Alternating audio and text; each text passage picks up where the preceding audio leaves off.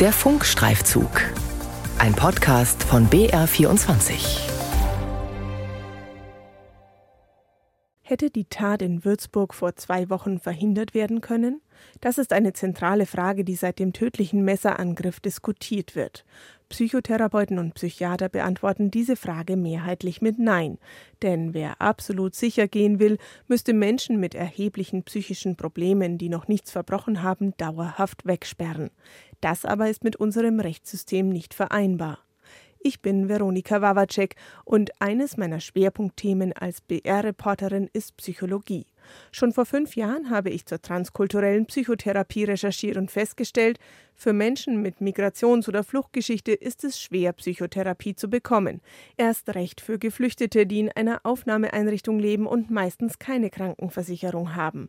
Weil es nicht genug Therapeuten gibt, die dafür qualifiziert sind, weil Dolmetscher fehlen, aber auch weil den Menschen überhaupt das Wissen fehlt, wo und wie sie Hilfe bekommen können. Heute ist die Situation nicht wesentlich besser. Aber Therapie ist nicht alles. Ein wichtiger Aspekt wurde lange übersehen, habe ich bei den aktuellen Recherchen festgestellt. Verletzte Seelen. Welche Hilfe Geflüchtete bekommen und was sie brauchen. Ein Funkstreifzug von Veronika Wawacek. Said al-Haddad kommt aus dem Jemen. Seit acht Monaten lebt der 29-Jährige im Ankerzentrum in Fürstenfeldbruck. Doch die Erinnerungen an den Krieg in seiner Heimat holen ihn immer wieder ein. Die Bilder von Raketen, die Schüsse. Du bist mittendrin, sagt er, und fragst dich, ob du heute oder morgen sterben wirst. Diese Erfahrungen kommen auch nachts in Albträumen immer wieder hoch. Manchmal wacht er in der Nacht auf und denkt, dass er wieder im Jemen ist, erzählt er weiter. In seinen Albträumen hat er das Gefühl, erwürgt zu werden, so Said al-Haddad. In den acht Monaten, die er dort lebt, war er zweimal beim Therapeuten. Er würde gerne eine Psychotherapie machen, aber er sei nicht der Einzige, der Bedarf habe, meint er. Andere im Camp würden verrückte Dinge tun oder einfach nur im Kreis laufen und schreien. Er weiß, dass das die Folge von traumatischen Erlebnissen sein kann und trotzdem, das Zusammenleben auf engstem Raum stresst, erzählt der 29-Jährige. Der Bedarf für Psychotherapie unter Asylbewerbern und Menschen mit Fluchtgeschichte sei hoch, bestätigt Jürgen Seuer, Geschäftsführer bei Refugio München, einer Organisation, die seit mehr als 25 Jahren Geflüchtete psychotherapeutisch betreut. Zwar gibt es in Bayern, angegliedert an manche Ankerzentren, einzelne Projekte wie Refugio, die Hilfen bei Traumatisierung anbieten und damit eine Versorgungslücke füllen, das Angebot aber reicht bei weitem nicht aus, meint Jürgen Seuer.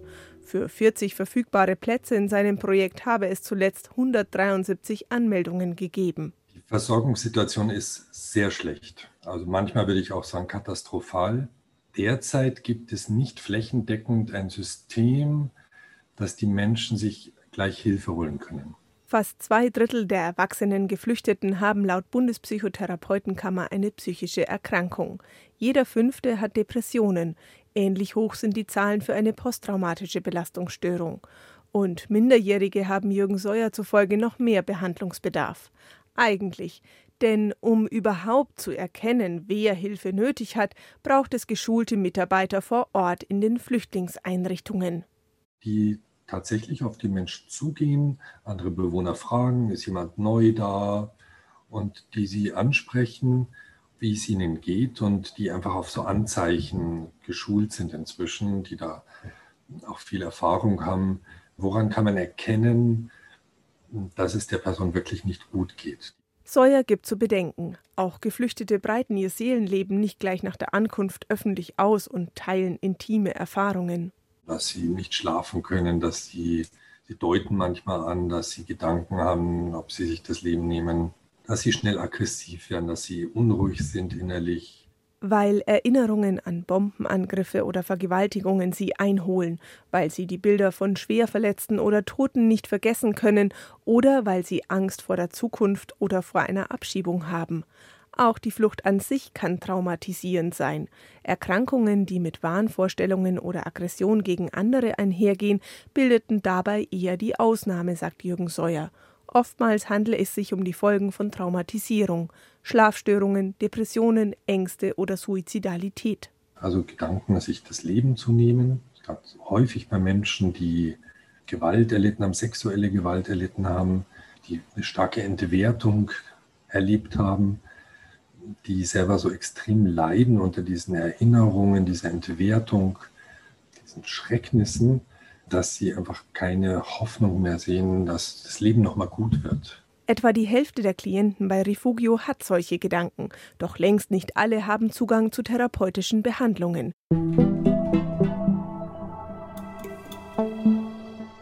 In Paragraph 4 des Asylbewerberleistungsgesetzes heißt es zwar, zur Behandlung akuter Erkrankungen und Schmerzzustände sind die erforderliche ärztliche und zahnärztliche Behandlung einschließlich der Versorgung mit Arznei und Verbandmitteln sowie sonstiger zur Genesung, zur Besserung oder zur Linderung von Krankheiten oder Krankheitsfolgen erforderlichen Leistungen zu gewähren was mit akuten Erkrankungen und Schmerzzuständen gemeint ist, ist aber nicht näher definiert, und insofern hängt es von den Sachbearbeitern vor Ort ab, ob Psychotherapie genehmigt wird oder nicht.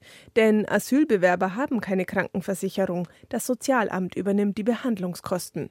Lisa vom Felde ist Psychologin bei der bundesweiten Arbeitsgemeinschaft psychosozialer Zentren für Flüchtlinge und Folteropfer. Sie sagt, wir machen aber eben die Erfahrung, dass insbesondere wenn Menschen noch in Erstaufnahmeeinrichtungen leben, häufig vor allem ja, Schmerzmittel verschrieben werden, dann gesagt wird, ja, ja, warten Sie mal, bis Sie umverteilt werden, bis Sie woanders leben, in einer Gemeinschaftsunterkunft und wirklich nur bei ganz, ganz akuten Krisen behandelt wird, sowohl körperlich als eben dann auch psychisch. Wer also Suizidgedanken äußert oder psychotisch agiert, kann in eine psychiatrische Klinik eingewiesen werden. Das Sozialamt kommt für die Kosten auf. Eine längerfristige Therapie wäre aber ähnlich wie bei anderen Menschen, die keine Krankenversicherung haben, etwa Obdachlose, die keine Grundsicherung beziehen, in der Klinik genauso wenig möglich wie bei einem niedergelassenen Psychotherapeuten. Das hat zur Folge, dass Krankheiten chronisch werden können und dann möglicherweise schwerer zu behandeln sind. Eine weitere Folge kann sein, dass die Betroffenen sich schlechter integrieren können, sagt Lisa vom Felde. Wenn aber jemand nicht auffällt, weil er nicht weiß, wo er sich Hilfe suchen soll, dann kann eben sein, es passiert einfach nichts, der Person geht es immer schlechter. Vielleicht gibt es irgendwann eine Krise, ja, und die Person landet dann in einer Klinik, es einen Suizidversuch gab oder so, aber das, das, passiert ja nicht bei jedem Menschen. Das ist ja total unterschiedlich. Aber so ganz niedrigschwellig ähm, ist es auf jeden Fall schon so, dass sich Menschen auch in Deutschkursen schlechter konzentrieren können. Ne? Dass irgendwie das einfach auch ein großes Integrationshemmnis ist natürlich, wenn man nicht gesund ist. Schon seit Jahren wird von Experten die Versorgung psychisch kranker Flüchtlinge in Europa bemängelt. Sie sei mangelhaft und sollte dringend verbessert werden. Bereits 2015 und 2018 forderte die Bundespsychotherapeutenkammer psychisch kranken Asylbewerbern auch in den ersten 15 Monaten ihres Aufenthalts eine Psychotherapie zu ermöglichen. Lisa vom Felde sieht die Bundesrepublik da in der Pflicht und verweist auf die EU-Aufnahmerichtlinie. In dieser steht drin unter anderem, dass Menschen mit besonderen Bedürfnissen, das sind verschiedene Gruppen, aber auch Menschen mit psychischen Erkrankungen oder Menschen, die Folter, Vergewaltigung oder sonstige schwere Formen von Gewalt überlebt haben, die nötige Gesundheitsversorgung bekommen müssen. Und wenn man jetzt quasi das Asylbewerberleistungsgesetz europarechtskonform auslegt, das heißt diese EU-Aufnahmerichtlinie anwendet, dann haben die Behörden kein Ermessen mehr. 2019 hat Deutschland die EU-Aufnahmerichtlinie in nationales Recht umgesetzt. In der Praxis aber werde dieses Recht auf Behandlung von schweren psychischen Störungen so gut wie nicht umgesetzt, sagen die von mir befragten Fachleute. Unabhängig vom EU-Recht könnten, so sieht es das Asylbewerberleistungsgesetz vor, im Einzelfall Leistungen genehmigt werden, wenn sie der Sicherung der Gesundheit dienen. Aber da steht eben drin können, das heißt, die Behörden dürfen das entscheiden nach eigenem Bemessen. Aber auch das ist nicht näher definiert. In der Mehrheit der Fälle, so die Erfahrung der von mir befragten Experten, führe das dazu, dass Psychotherapie nicht genehmigt werde.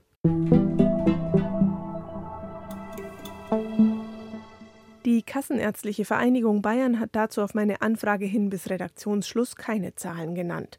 Refugio-Geschäftsführer Jürgen Seuer beobachtet, dass das Asylbewerberleistungsgesetz in Bayern, wie er sagt, sehr rigide gehandhabt werde. Es ist sehr aufwendig, es ist ein sehr bürokratisches Verfahren, dass sodass dann die Therapeuten, wenn es dann doch mal genehmigt wird, oft auch auf Geld sitzen bleiben. Vom bayerischen Innenministerium heißt es dazu, wer Anspruch auf medizinische Versorgung nach dem Asylbewerberleistungsgesetz habe, erhalte diese, Zitat, im Rahmen der vorhandenen Versorgungsangebote.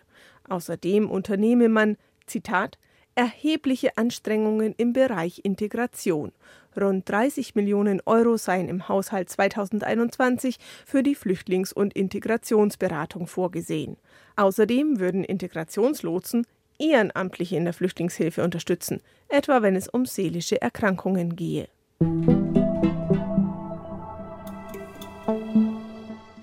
Für Thomas Hegemann sind größere politische Anstrengungen nötig. Als Psychiater und ehrenamtlicher Vorsitzender des Bayerischen Zentrums für transkulturelle Medizin betont er, dass es nicht reicht, der Herkunftssprache mächtig zu sein. Seelisches Leid äußere sich nämlich nicht immer gleichermaßen.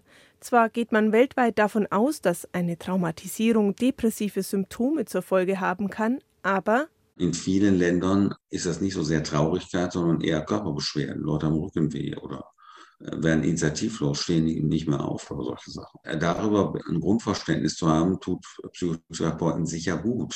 Es braucht also sprachlich und kulturell qualifizierte Therapeuten, ausreichend Geld, um Projekte wie Refugio sie betreibt, in den Einrichtungen aufrechtzuerhalten und, so sehen es alle Befragten, die Politik muss noch an einer ganz anderen Stelle ansetzen, bei den Lebensbedingungen der Ankommenden. Thomas Hegemann.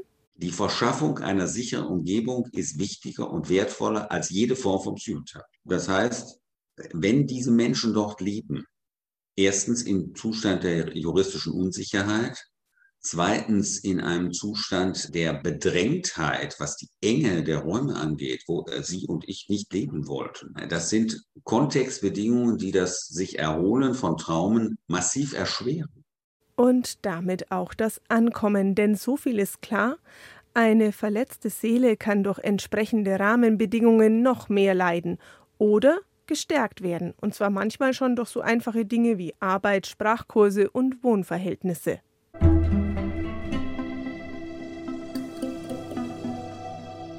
Das ist ein Punkt, in dem sich alle von mir befragten Experten einig sind. Wer sich wohl und sicher fühlt im neuen Zuhause und teilhaben kann am Leben durch Arbeit oder Schule, braucht vielleicht gar nicht unbedingt einen Psychotherapeuten. Sind also mehr Anstrengungen in diesem Bereich nötig? Diese Erkenntnis scheint auch in der Politik zu reifen. Bundesinnenminister Horst Seehofer sprach nach der Tat von Würzburg, die wohlgemerkt von einem Menschen begangen wurde, der nicht mehr unter das Asylbewerberleistungsgesetz fällt, davon, dass Integrationsbemühungen verstärkt werden müssten. Wenn jemand sechs Jahre lang rechtmäßig in Deutschland ist und äh, äh mit 24 Jahren im Obdachlosenheim und erkennbar keine Maßnahme oder Bemühung zum Erfolg geführt hat, dass äh, äh, dann in diesem Falle einfach äh, sicher stattgefundene Bemühungen gescheitert sind und damit auch äh, in einem Fall äh, unsere Politik. Auch ich bin für Integration zuständig, neben vielen anderen.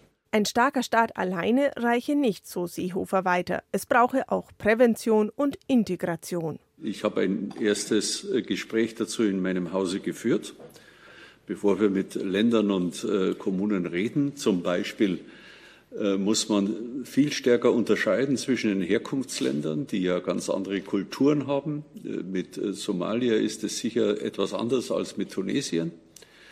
Wir müssen äh, stärker auf die Altersgruppen achten.